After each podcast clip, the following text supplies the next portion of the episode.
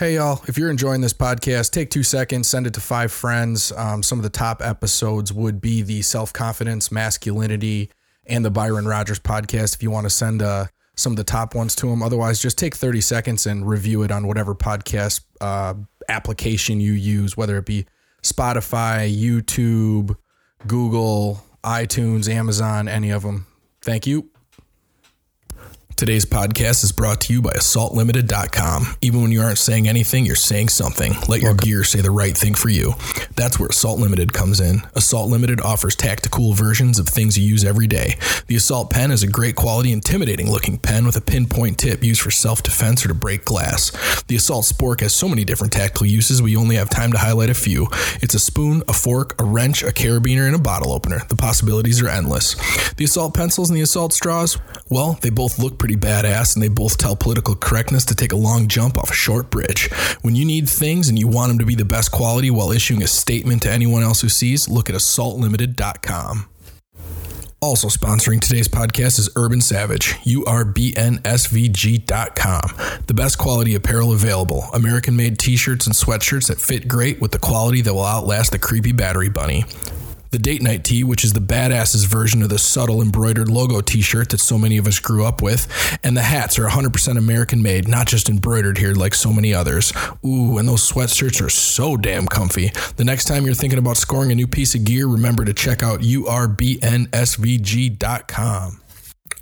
Last but not least, today's podcast is brought to you by A3 Body Protectant.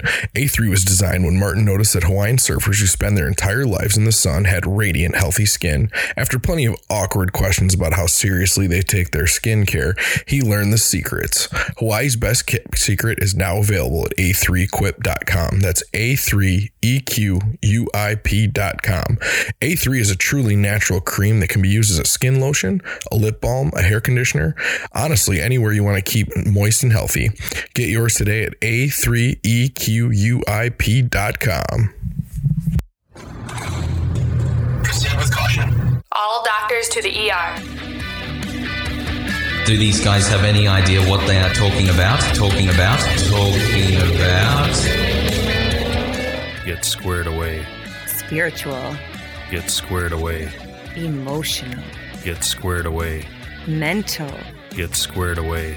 physical. The podcast that'll help you get squared away.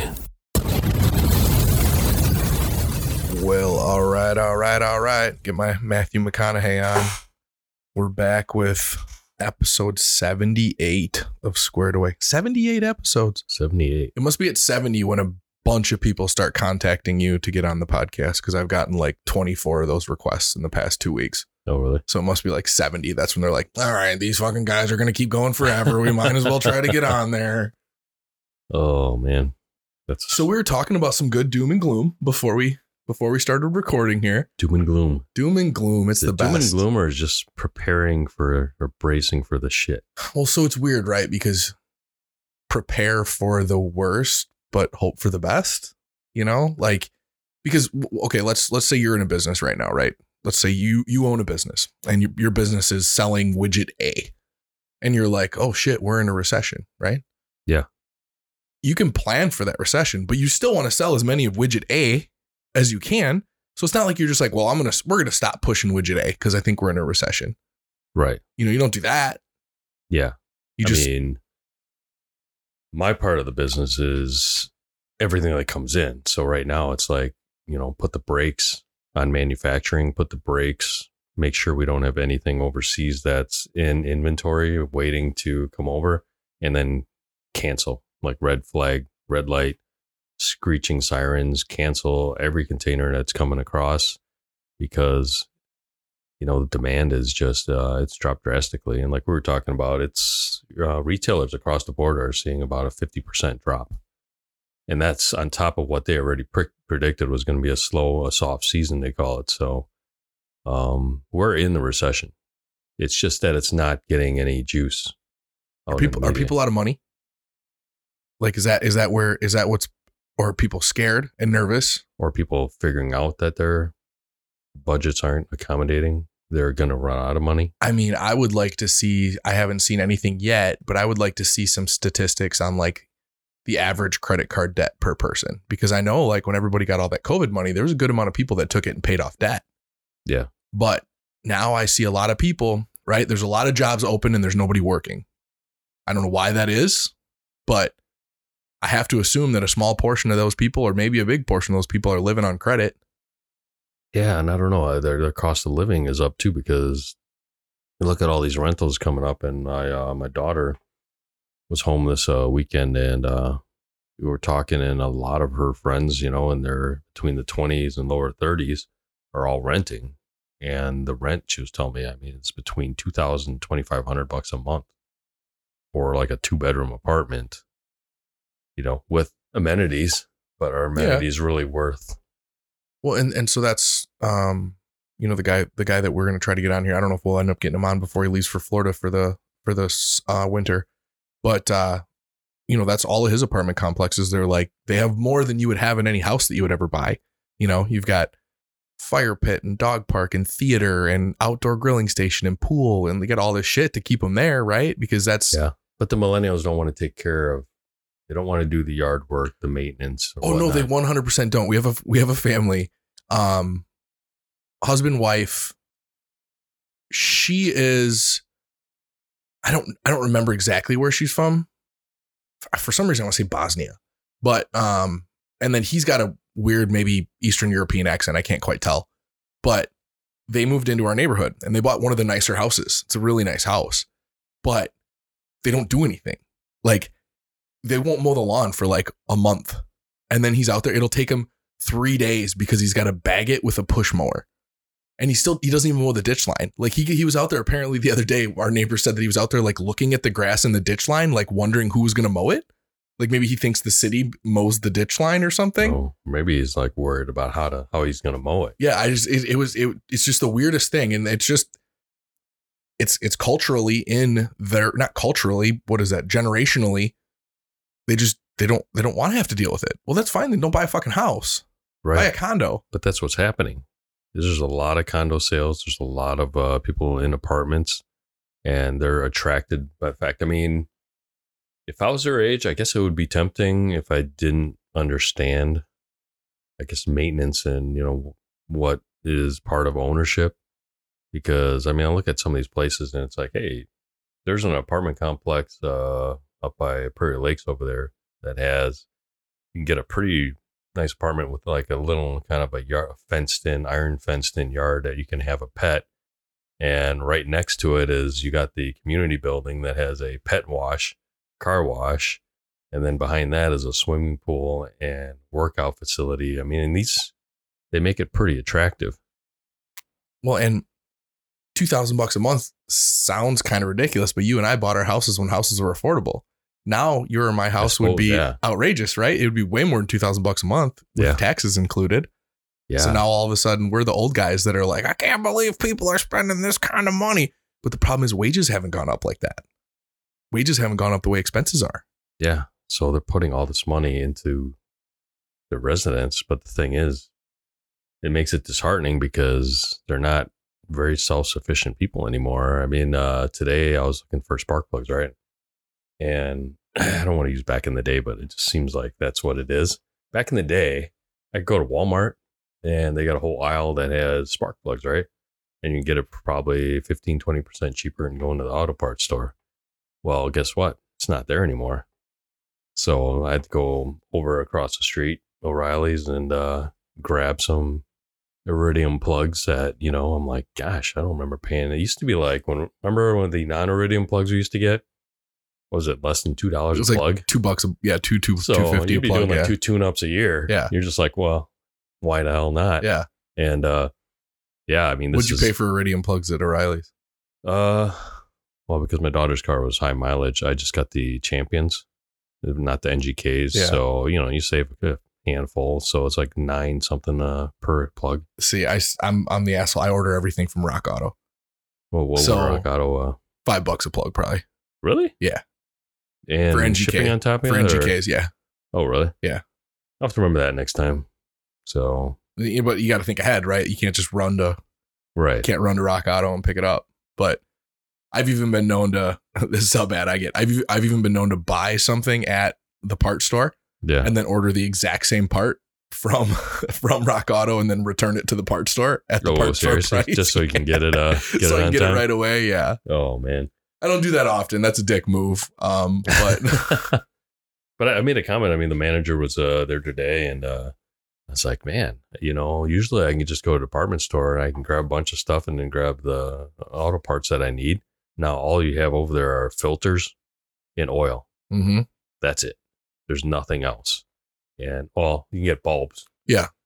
But, and he's like, yeah, not a lot of people uh, work on their vehicles anymore. Like, wow, really? So, I don't know. It's it's sad. yeah, Fleet Farm still has that stuff, but Fleet Farm still does. Yeah. Okay. they got a pretty big auto section. But anyways, we're getting totally off. But you got farmers Recession. going in there that Yeah. basically they really don't have Yeah. a choice of. Deep, we're we're deep in a. I, I was happy to see that my online savings went up another half percent, so I'm up to like two and a quarter percent for my online savings. Don't want to buy half That- percent on. Yeah.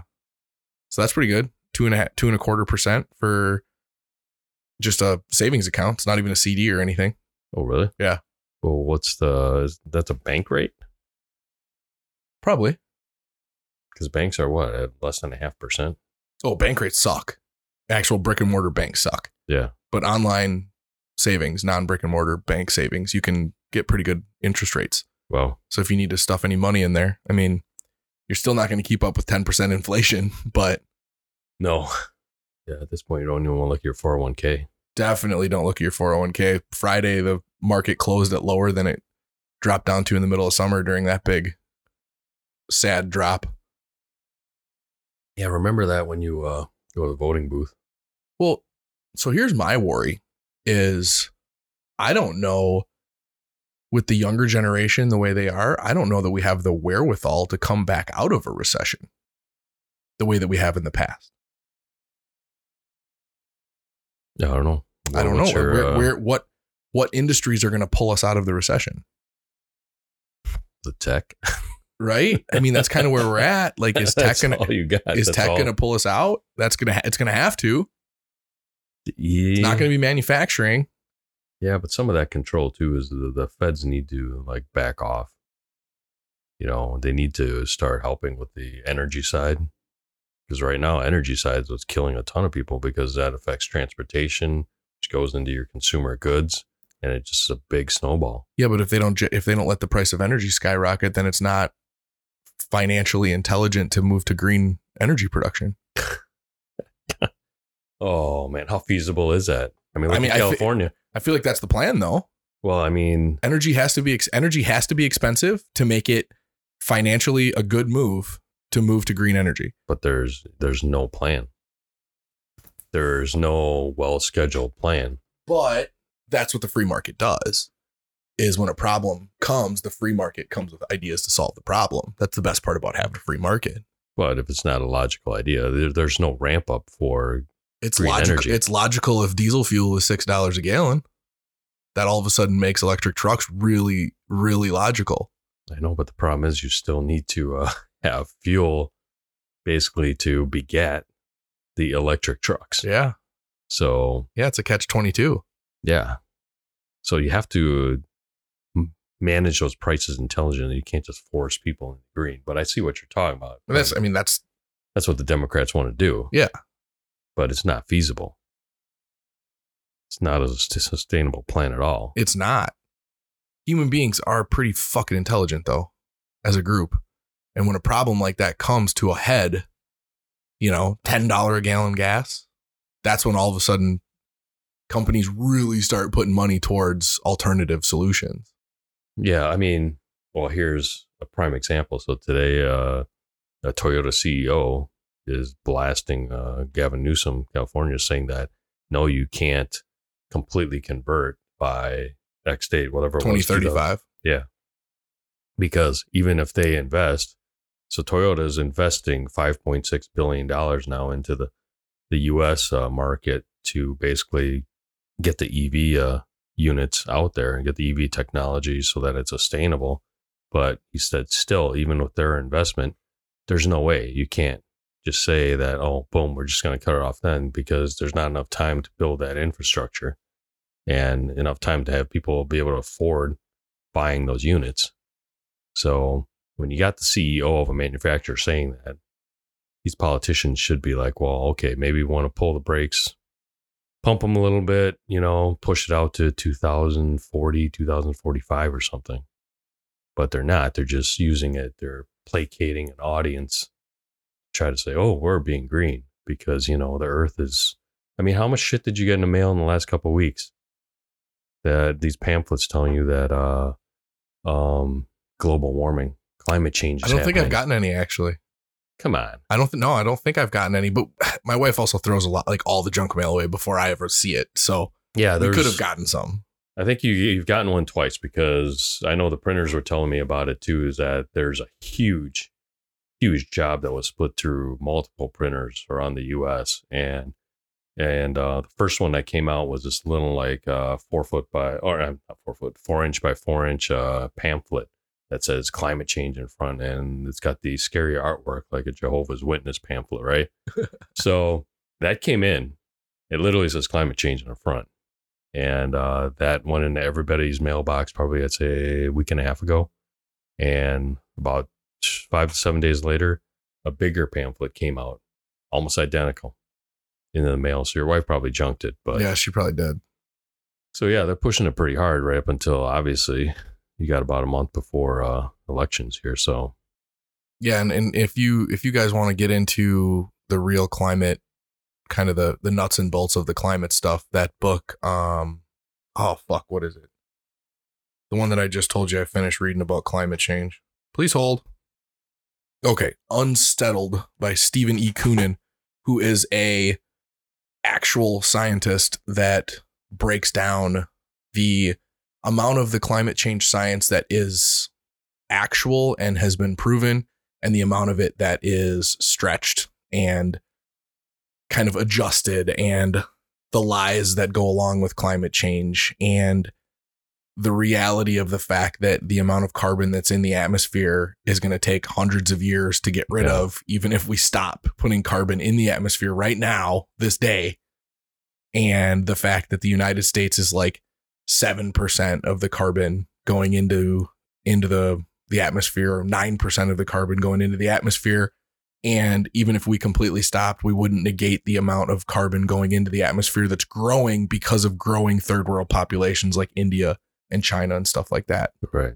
But as far as the US is concerned, if you look at the trend line with how technology has developed over the years and how clean we burn coal, um, you know, we're taking two steps forward for maybe a half a step back. Well, and one of the things too that he talks about is so there's carbon that heats up the atmosphere, and then there's aerosols which cool the atmosphere. And coal has a high amount of carbon, but it also has a high amount of aerosols. And then natural gas, right, has drastically less carbon, but it also has drastically less aerosols. So the reduce the reduction in carbon that you that you decrease by burning natural gas instead of coal is almost completely negated or balanced out by the amount of aerosols, the the less aerosols that are burned. So you're at your your overall impact on the heating of the planet is null. You're not really Right. you're not really decreasing the amount of of heating because you're losing all the aerosols also that do come from burning coal. Yeah. But bottom line is, I mean, we're not, the earth isn't going to like disintegrate in the next, you know, year and a half. Oh, just wait for it. Now we're gonna get we'll get all the we'll get all the uh Climate change. hyperbole, all the hyperbole for climate change because of the hurricane, right? Because then that's when we start to see drastic storms are getting more popular. And he goes into that in that book too. Like they're not, they're Right. not, they're just not. The Right. amount of the amount, the, the, the category of the storms, the amount of storms, they're not increasing. Yeah, it's, it's something that happens. It's, it's science, dude. Yeah. Although I like the, uh, you know, Dan Pena, the, the trillion dollar man. I feel like I know who he is.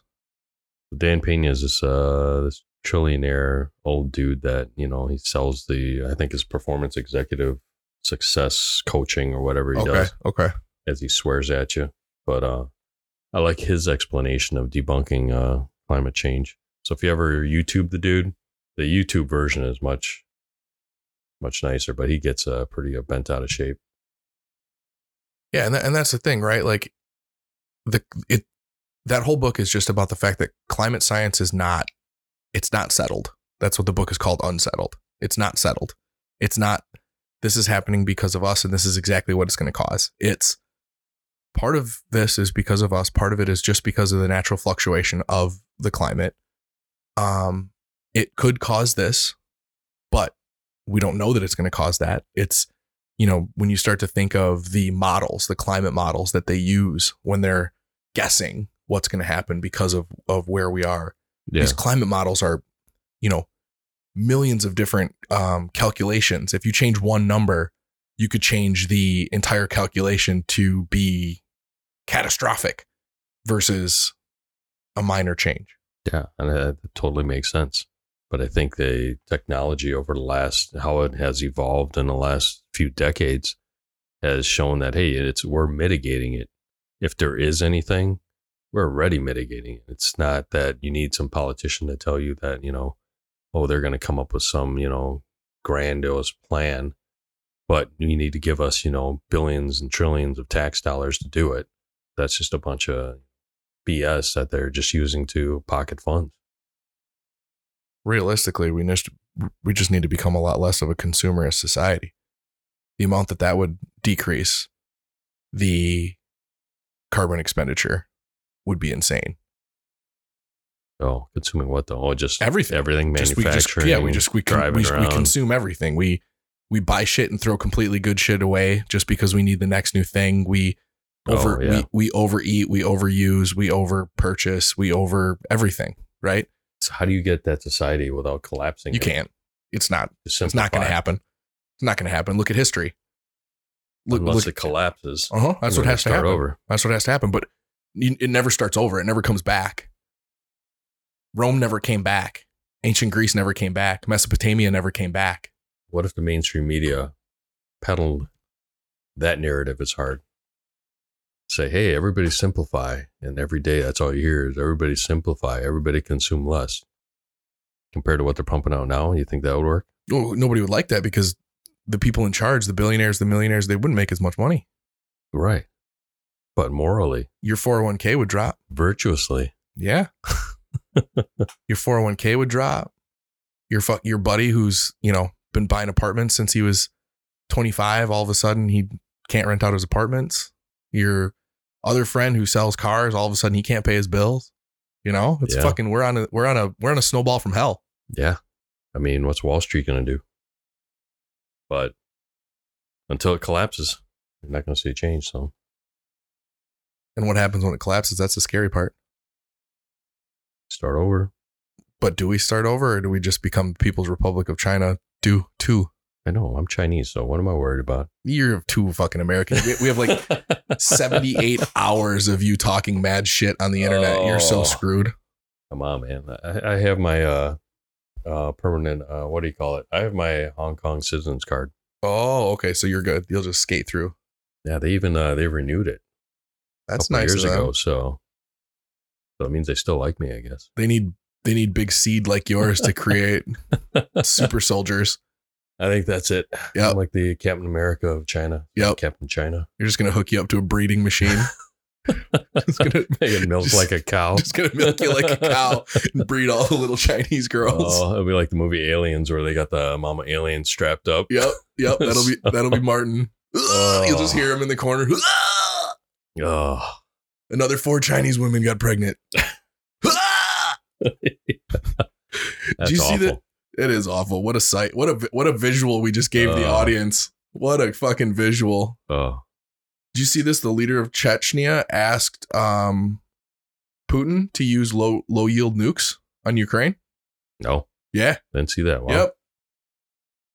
How it. fucking insane is that? What's uh? That's insane. I didn't know that. I just I saw the what was going on with the uh, was uh protest, female protesters.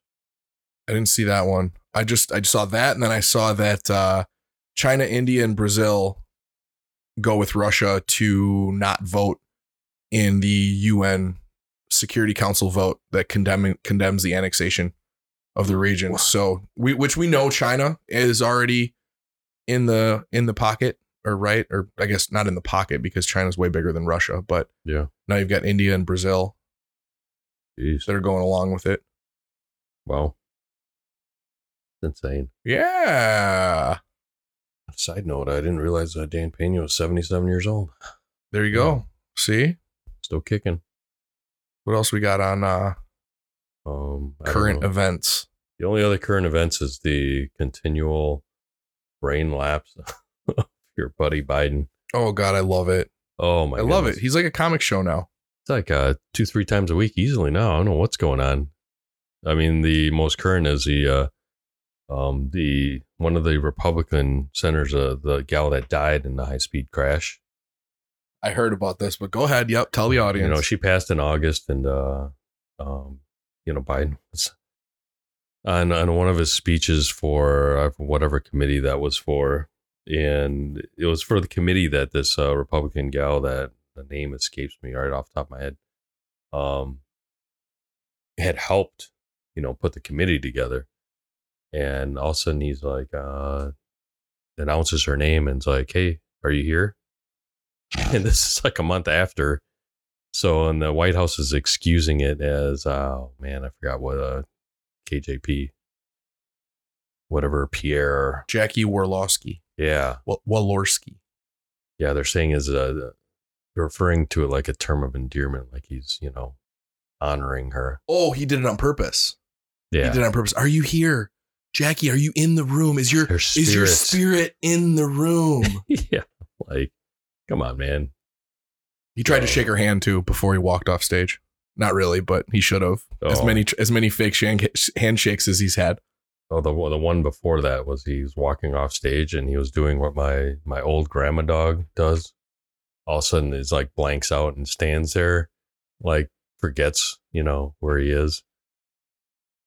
Yeah, it's uh, it's getting bad. I mean, there's a definite cognitive decline going on, and it's you can't hide it. And the people that are de- denying it are, I don't know what they're watching. So is it? Do you think that they're kind of just maybe letting him gaff a little bit more often, um, because they would prefer someone else from their party in that position next go around? I don't think they can let that happen because it's almost like it's one of those where, you know, somebody tells a fat lie and then all of a sudden they're like, oh shit, I gotta, I really need to cover this up to save face. And I think they're still in that spiral, but it's to a point where it's like the intervals between the time that he's sane and the time that he's just completely out of it is getting shorter and shorter and shorter but they can't put him in the basement like they did, you know, for the campaign anymore. So they got to trot him out. And at some point, you can't pump that guy enough drugs. I mean, it's literally the weekend at Bernie's. They're just, I still need to try that Nuvigil, that Provigil that they're claiming that he's on during all of his speeches.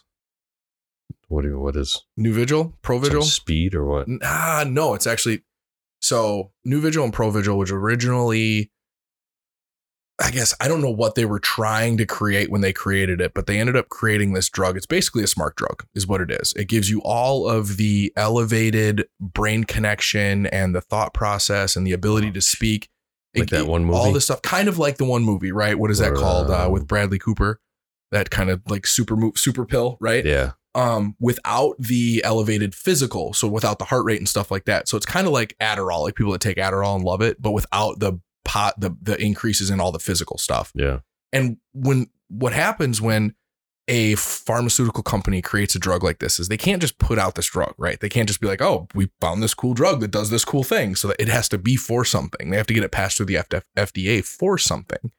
So Nuvigil and Provigil, I'm not sure which one is first, but they're they act a little bit different each, but they're the same, basically the same thing, are used to treat narcolepsy and for shift workers is what it's is what that you can get the Oh. prescription for. So if you are, you know, a shift worker that needs to be able to function during the day after you've already worked a full shift, you can pop your Provigil and you are, excuse me, on, you know, 10 out of 10 as far as the way your brain works, even though you haven't slept for 24 hours. Jeez. So basically, uh, It's a big Silicon Valley drug. Like, so they're saying, claiming he's on that to get through his speeches. Yeah. Where this guy's probably sleeping 12, 14 hours a day already. God, I could sleep 12 hours today, I think. Fuck. My body's been like, bro, it's time to calm down. Like, back off. Take a few days off of lifting already anyway. Um, I took Friday off and I took today off. I went in yesterday and did squats. Oh, I was so mad. Uh, this is, has night? nothing to do with the podcast. Three. I went in when I got home from Chirac.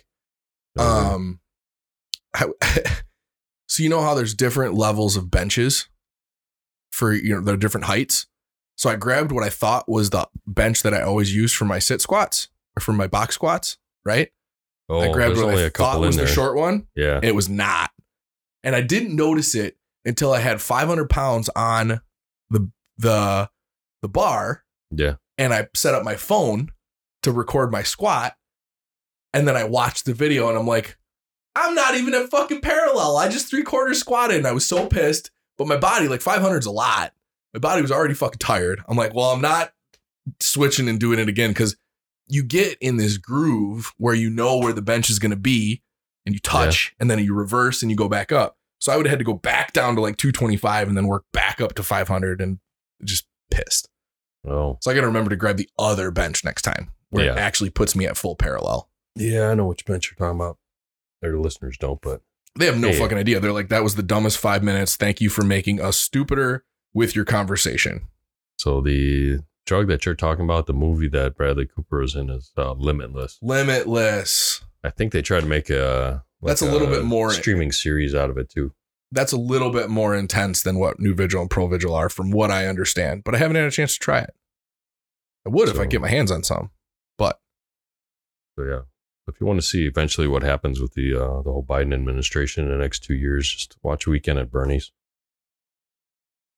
daughter tells toll of unsolved killing 40 years in the future. Remember the Tylenol killing? Sorry, I'm just looking at the news. You remember that? The Tylenol murders? Uh, no, So, happened in the 80s. And the first woman that died was in Chicago. And she, I think she was hungover, maybe. She ran into a um, pharmacy, grabbed some Tylenol, went home, and within 30 seconds after taking the pills, she was dead on the floor. Pills, a pill bottle, you know, like pills were everywhere. She had the bottle in her hand. She fell over dead. Turned out there was cyanide. Well, well, coroner comes, notices that this is similar to something he read about another case, ends up putting it t- together. Well, the problem is none of these pills came from the same batches. So it wasn't like they were being laced jeez, in that they were actually like people were coming in and replacing in pharmacies. So this right here tells me apparently that they might have solved this. see the uh, I got I got hosed by um a fake click, not fake, but you know a, a dramatized no, yeah, dramatized news title that ooh headliner. that headline and then you read the actual article and they didn't solve shit. It was just one woman talking about how she won't take Tylenol still today because it killed her mom and her dad. well, well, instead of Tylenol, now you have the uh, what's uh, the candy look uh, fentanyl pills. Oh yeah, fentanyl. I hear that shit's pretty pretty insane. Wow. Which is kind of what we were going to get into the podcast with today cuz drugs and alcohol. well, drugs and alcohol and just the the the proliferation of illegal crime when you make something like that illegal and then how that crime those criminals become so powerful, right? Like the Yeah. mob is is where I was going to start. I wanted to get somebody who knew a shitload about the mob. I wanted to get them on because Yeah. I this is like out of two different books that I did is all is all that I have and it's Well, we both went to you know Mob City the last couple of weeks. yeah, so, one of the yeah most corrupt cities in the in the world. Two of their last governors are in worse. prison, right? yeah, it's getting worse down there. but I didn't know. So I finished the, the the book that I read was called The Irishman. There is actually a Netflix movie based on the book, but the book has a ton more information. And the book is about Jack Sheeran, who was it, when you get done with the book, you'll completely believe he's the guy that killed Hoffa, Jimmy Hoffa Oh, yeah. which Jimmy Hoffa was the biggest labor boss in the basically in the world at the time and had links to the mafia and what happened was Hoffa got thrown in jail and he set his predecessor to be this kind of a shady character. And this guy started giving more money than Hoffa ever did to the mob in unsecured loans and was really laxed about how he just kind of let them pay him back. Whereas Hoffa, Hoffa gave loans to mobsters, like a ton of loans to mobsters, but Hoffa didn't fuck around. You gave you, he gave you a loan, you're paying him back, and you're you're paying the vig. You know, you're paying the the the interest. Yeah. Um, this guy was really lax, and and and the big mob bosses um liked that this guy was lax. They liked that he was kind of letting them play loose and fast with with hundreds of millions of dollars at the time because the union pension funds at the time were the biggest investment funds in the world. And uh, so when Hoffa gets out of jail, he basically starts pushing hard for his old spot to take the to take the the union back and to be the international the head of the internet president of the international unions yeah. back. And uh, they start pushing back on him, saying, "No, just just retire, just go off in the sunset, enjoy your money." And he's like, "No, I'm I'm coming back. I'm taking my spot back." And uh, they killed him. Ooh. And this guy, this guy did it in a house in Detroit. He never, they never knew who it was because they completely got rid of the body. There was only four people that were involved, and it was him and three other people, and nobody talked ever. Well, so I And- didn't know he was dead. they didn't know what happened because he just disappeared. And so they didn't know if he was dead. They didn't know if he was if he was kidnapped or if he in the Caribbean. Yeah, they had no idea what happened to Hoffa. And uh this in this book, Jack Sheeran even de- describes the inside of the house that they did it in, and the author went back after and found the house and corroborates that like the description is exactly what he says. Wow. And refuses to even go in the house until after the book is written so that people can't say that he saw the inside of the house when he wrote uh, Jack Sheeran's account of it. Jeez. So, and he also likely delivered the high powered rifles to the guys that gave them to Lee Harvey Oswald and the other shooter to kill Kennedy. Well.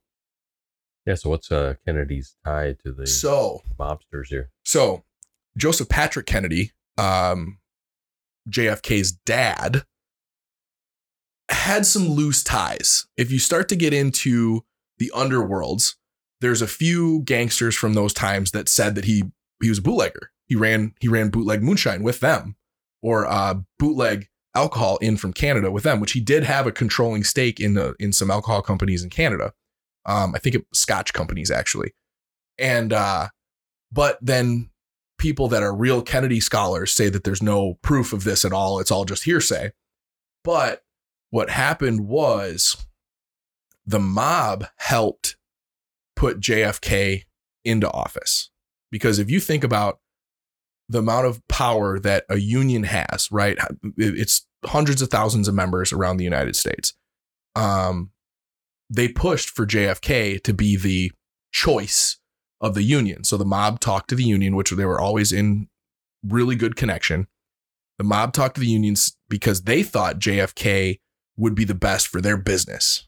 They thought putting JF putting putting putting him in office would be best for their business because they had just got ousted out of Cuba, which is where a bunch of the mob families had big casinos and this was a a really big income for them and Castro had just ousted them completely out of Cuba, took over their casinos, No. kicked them all out of the country. And so there's even talk that the mob was involved in the Bay of Pigs in overthrowing Fidel Castro and killing Fidel Castro. Hmm.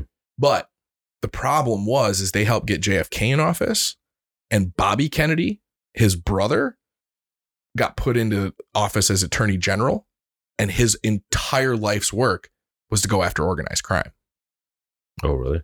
So he was relentless, like His a brother dog. put him in though. Yeah, JFK put Bobby Kennedy in One of office. The mobsters put him in uh, office. The mobsters put JFK in office. JFK put Bobby Kennedy as the attorney general after he became president. Hmm. And then he starts going after the mob relentlessly. Well, in Sicily, there's a saying you don't kill the snake by cutting its tail off. So you never go after the number two guy. If you're going at if you're going after a family, you never you never kill the number two because all you're going to do then is piss off the number one and you're going to get that much more retaliation back. You got to cut the head off the snake.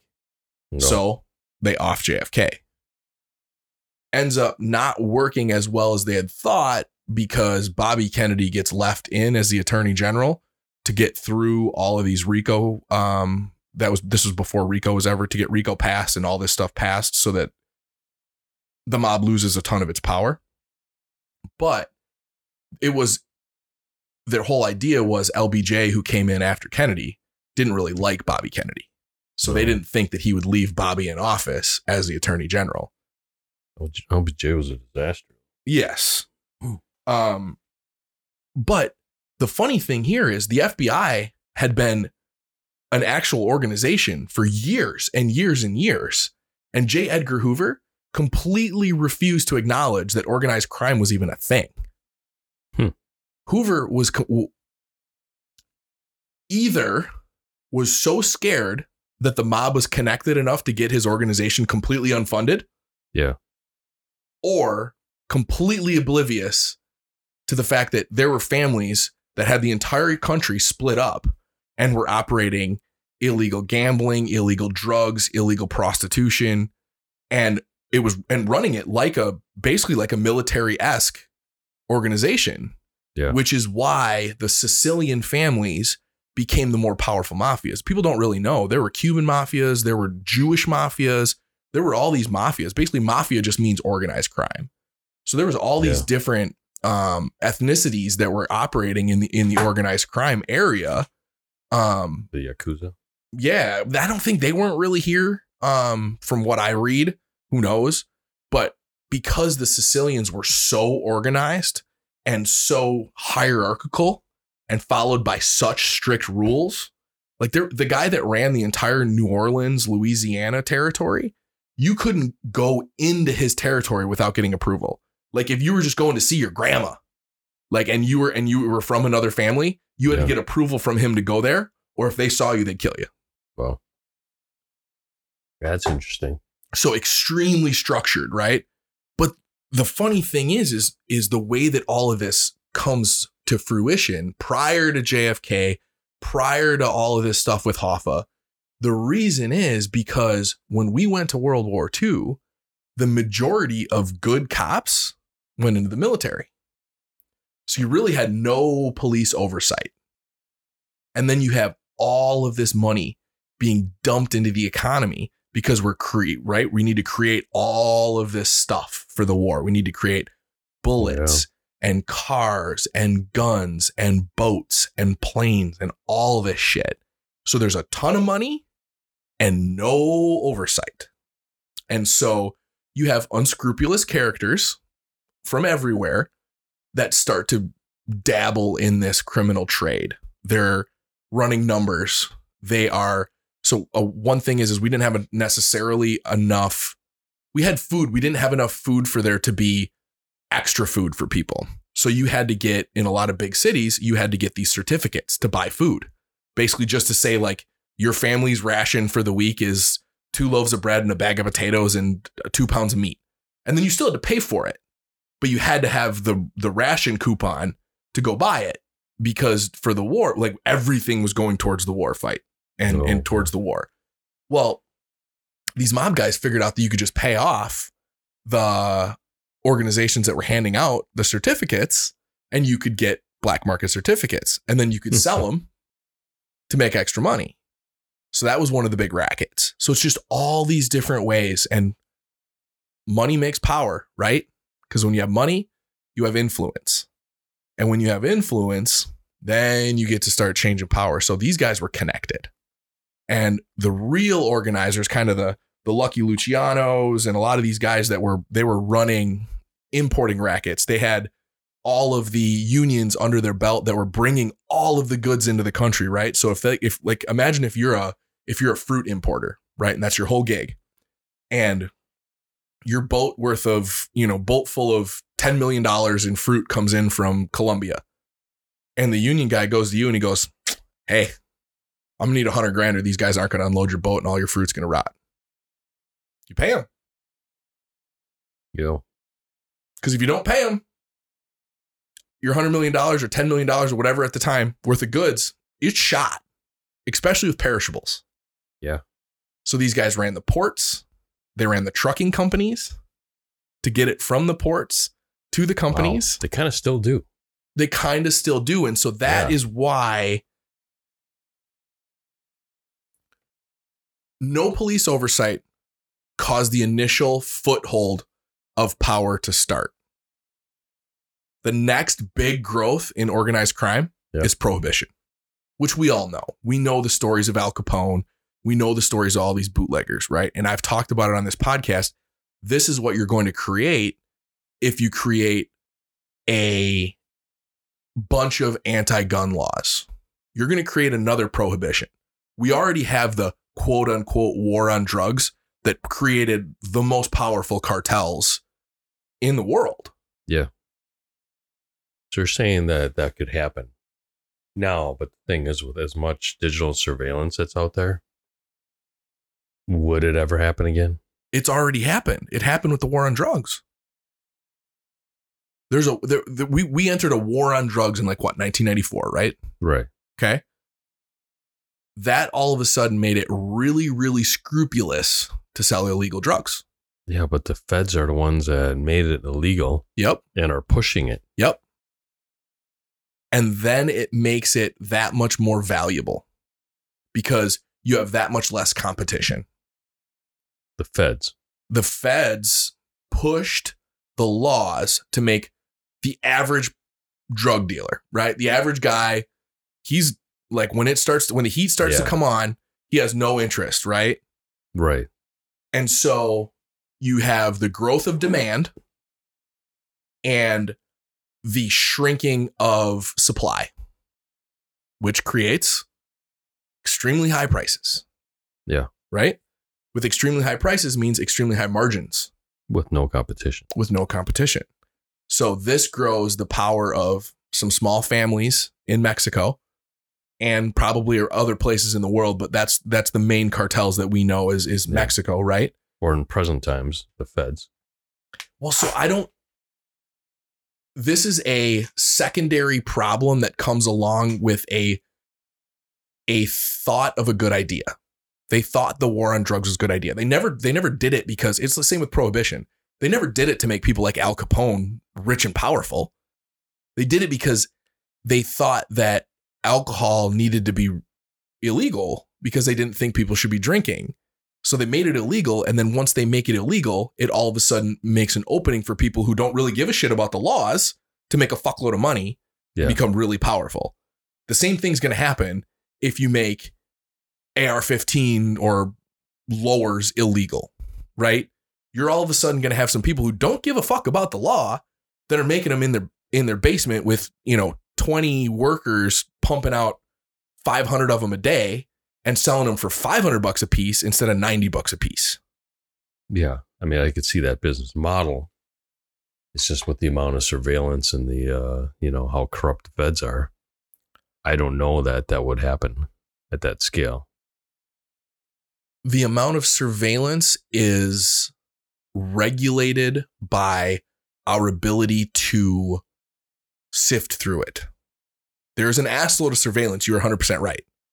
But right now, somebody has to be looking for something. Every intersection has cameras. Yeah. But when my neighbor's car got stolen and she called the police station to check the cameras on where the guy went with it, Yeah. they were like, "Yeah, we don't do that." You have to. So Hmm. somebody has to be looking for something. It Yeah. doesn't not just you know. You could go sell a bunch of illegal shit right on camera, and if somebody's not looking for it on that camera, and then being able to prove that that's what you're doing, and then putting Yeah. you in jail for it, Yeah. Okay. I mean, I understand that.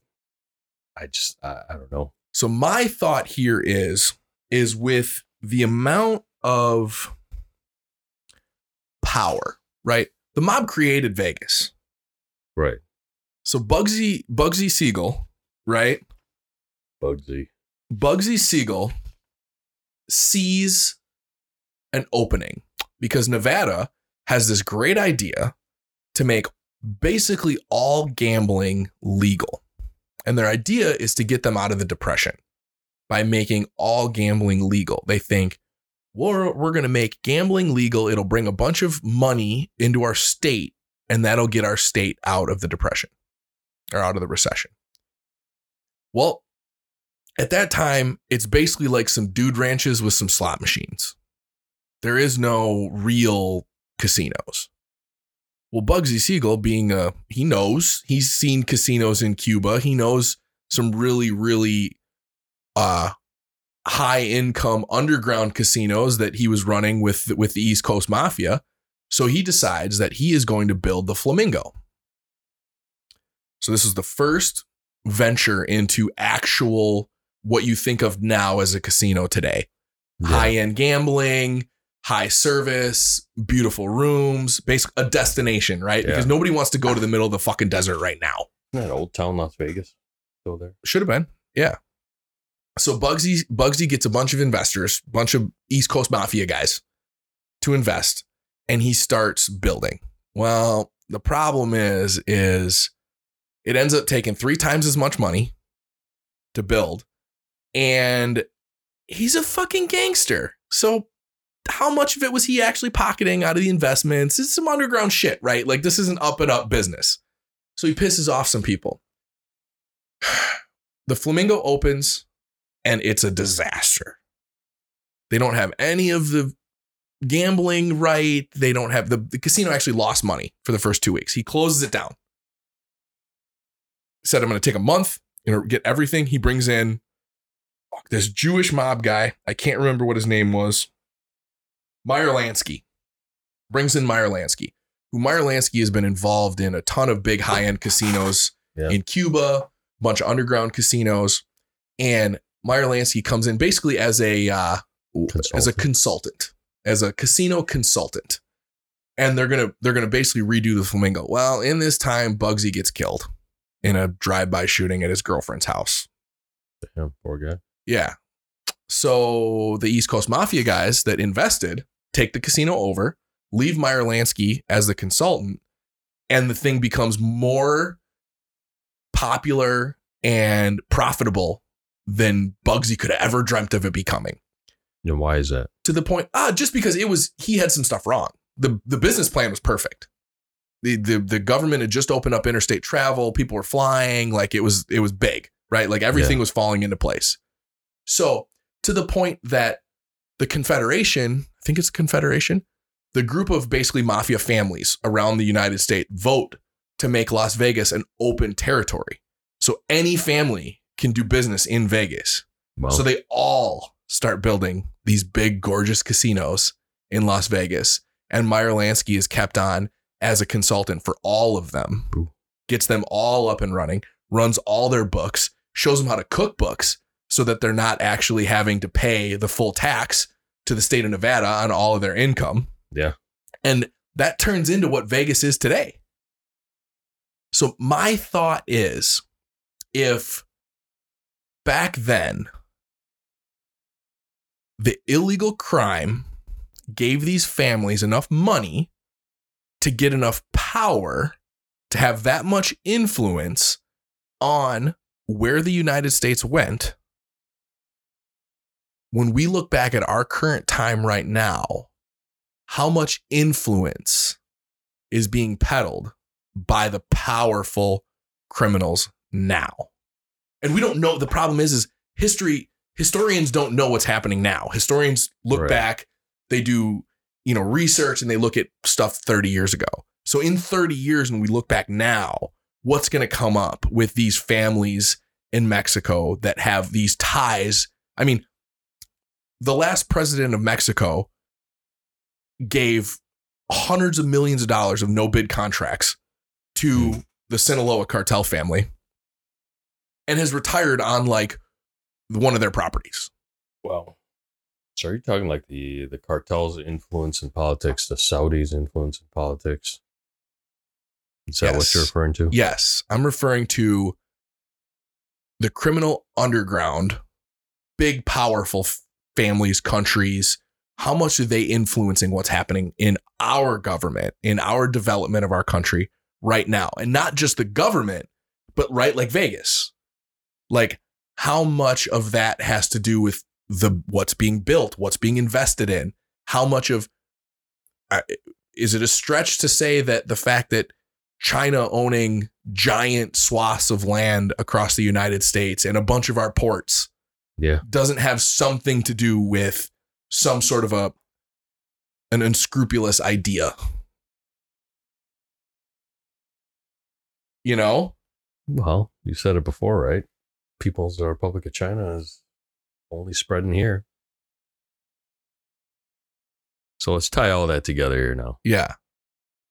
So I don't know that while you and I are even still talking to the people that are listening today, we'll ever know how much influence other people have, other unscrupulous characters, whether it be big drug families, you know, Russian bots, the Clintons, Saudi oil people, the Clintons, right? Like I don't know that you and I will ever understand that in a in a timely manner.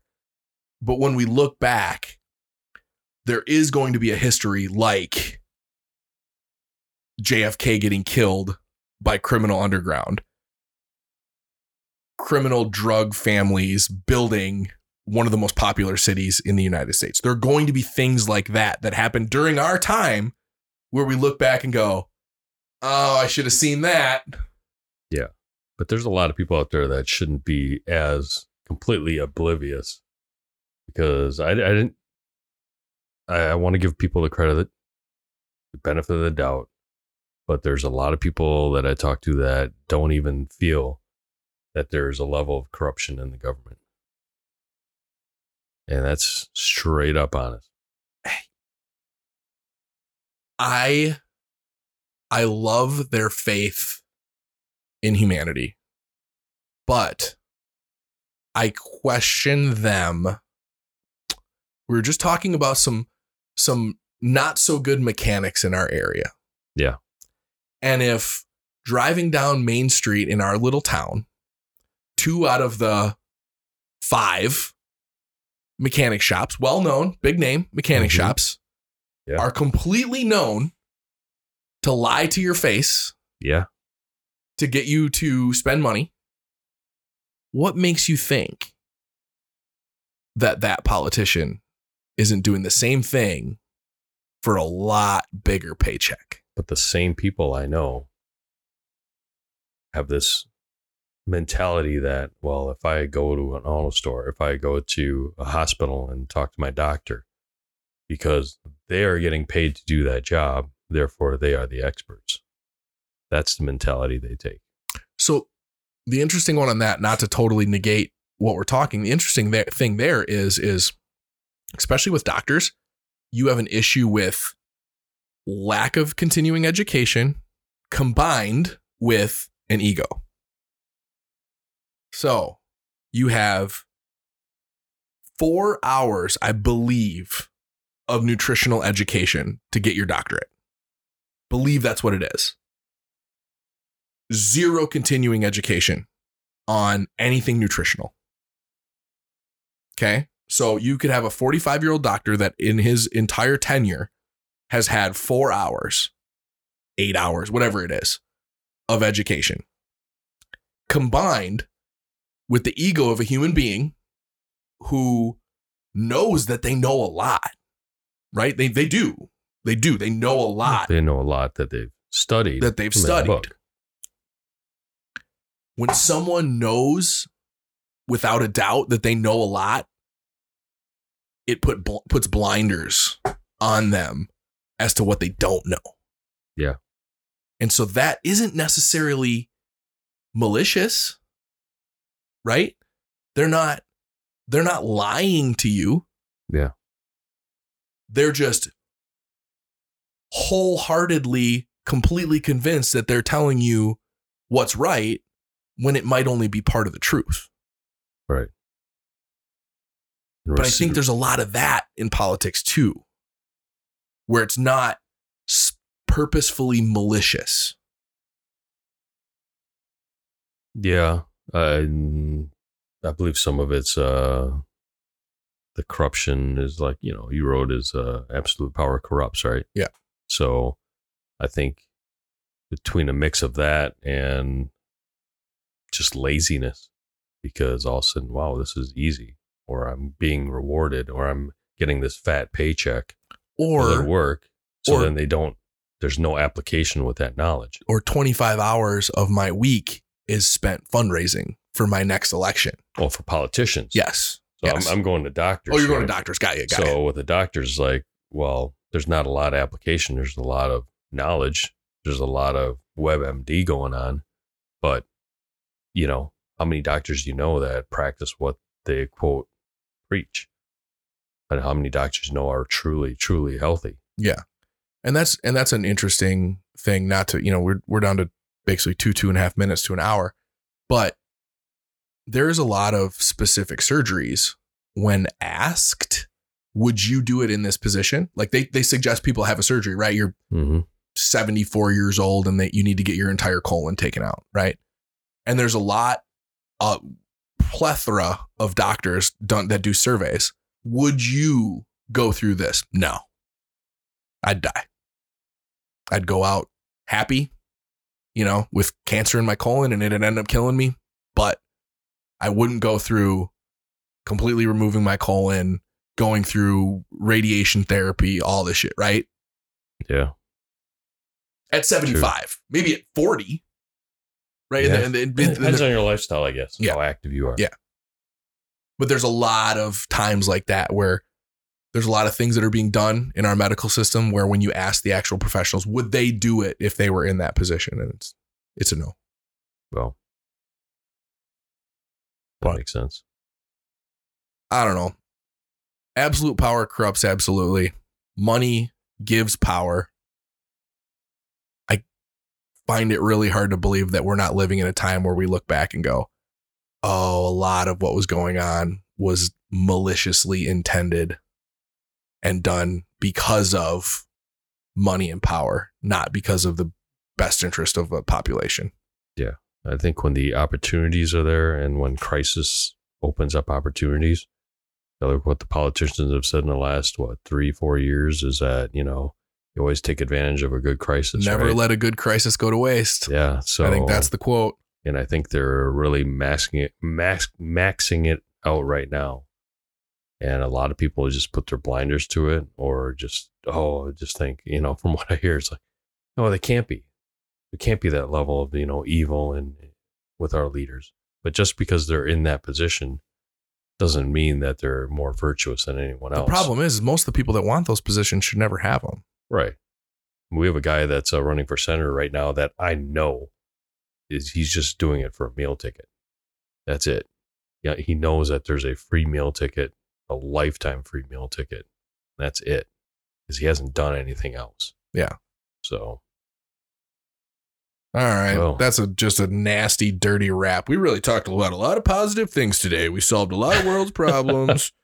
All right, you guys get like you got 70 77 episodes of like good positive talk and now we had one doom and gloom episode. yeah, we'll come back strong The best way to get squared away is to understand your surroundings and realize, you know what, that evil exists everywhere and that you need to keep your head in a swivel. Yeah, situational awareness isn't only watching the door when you're at a restaurant. Situational awareness is understanding, Understanding. large scale situational awareness. what's happening in globally that's going to impact you in some sort of way. There we go. Good callback. I like how you wrap that back around there. That's a wrap.